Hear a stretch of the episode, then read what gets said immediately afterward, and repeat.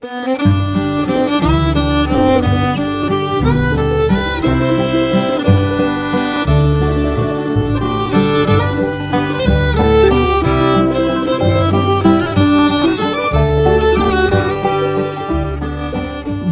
morning, Oregon. I'm Finn J.D. John, FJ at OffbeatOregon.com, and this is the Daily Offbeat Oregon History Podcast. Today, for your listening pleasure, we have an archive show, first published as a newspaper column and podcast episode sometime in the last 10 years.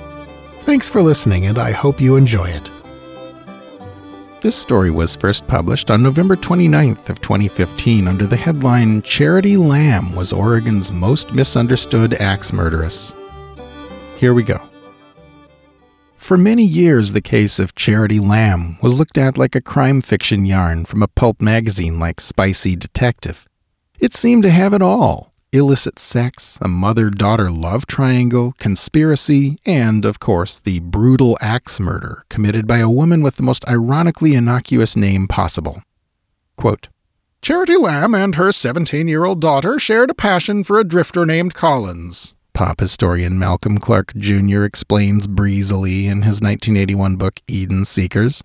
When Nathaniel Lamb, as outraged father and cuckolded husband, strongly protested, Charity cut off his objections with an axe. The real story, of course, is not only more nuanced, but, well, totally different. In actual fact, the only part of Clark's account that's historically supportable are the names of the involved parties, the words strongly protested, and the word axe. Its original source appears to have been a newspaper article in the Oregon Weekly Times headlined Revolting Murder, the only sources of which were a gossipy neighbor and an interview with the embittered and dying Mr. Lamb. The true story of the Charity Lamb murder will never really be known, but here, as closely as I can pick it out, is the story of how she became Oregon's first ever convicted murderess. Nathaniel and Charity Lamb journeyed out to Clackamas County on the Oregon Trail in 1852 and staked the land claim about 10 miles up the Clackamas River from Oregon City. There were few friendly faces in their new neighborhood, especially for Charity. They had left all her close friends and relatives behind when they left. The Lambs had five children, ranging in age from a newborn baby to a 19 year old daughter. They also had, according to the testimony of their children, a very stormy relationship.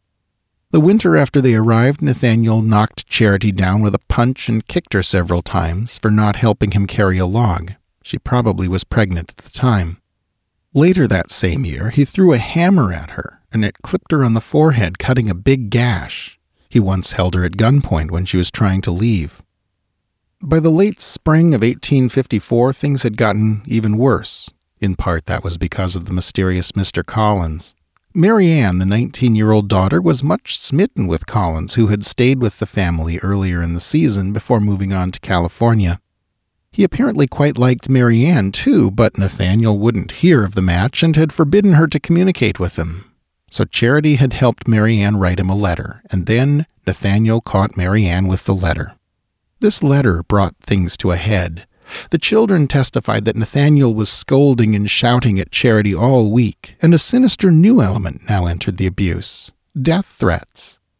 He said she had better not run off, 13 year old Abram Lamb testified in her trial.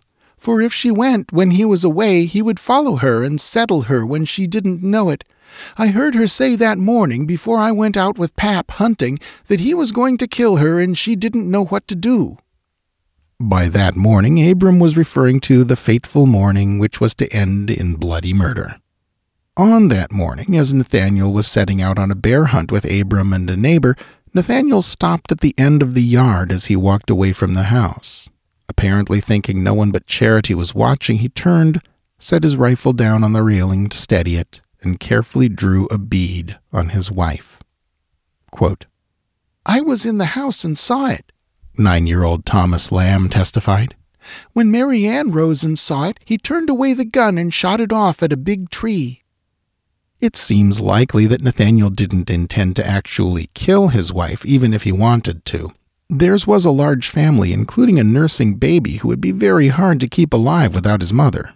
But by the time he returned from his hunting trip, having bagged a bear, she appears to have been utterly convinced that he did. And she, and probably Mary Ann, had formulated a desperate plan to ensure her survival murder.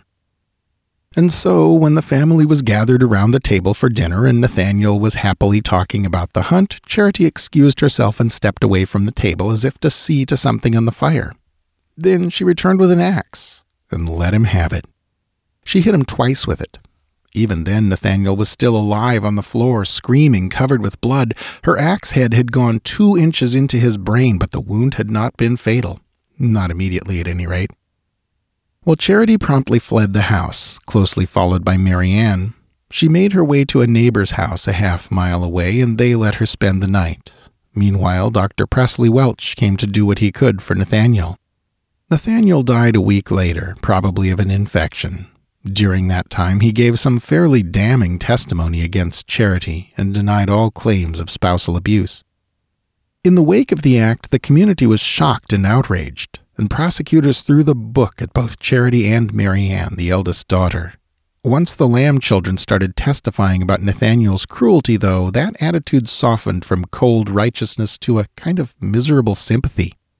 Mary Ann's trial was first, and she was quickly acquitted of all charges, but Charity proved a tougher one for judge and jury alike. What she had done did not qualify under any then existing legal defense. It was sort of self defense, but not really. He'd been sitting at the dinner table when she did it. It was kind of like insanity, but that didn't fit either. She was clearly not a lunatic. Her defense attorneys made things much worse by trying ridiculously to claim that she'd intended only to stun Nathaniel with the axe rather than kill him. In the end, the verdict was for second degree murder, a charge which carried a sentence of life in prison. The prosecution had been hoping for first degree murder, which would have meant the gallows. Sobbing and clutching the baby who would shortly be taken away from her, Charity Lamb was remanded to the primitive territorial prison where she was for many years the only female inmate. Eventually, she was sent to the insane asylum on what today is Hawthorne Street in Portland, where occasional visitors found her quietly knitting, apparently contented with her life there. She died in 1879 at the age of about 65. It would be many years before spousal cruelty became a recognized legal defense in murder cases, but the extreme discomfort with which the judge and officers of the court looked on as Charity's case was unfurled before them showed clearly that such a thing was needed, and may have had something to do with some other high profile murder cases in Oregon, possibly even including that of Mary Leonard, who went on after her acquittal to become the first licensed female attorney in both Washington and Oregon. Key sources in this story have included works by Robert B. Lansing and Malcolm Clark Jr. Well, that's our show for today. Thanks again for listening, and I do hope you enjoyed it.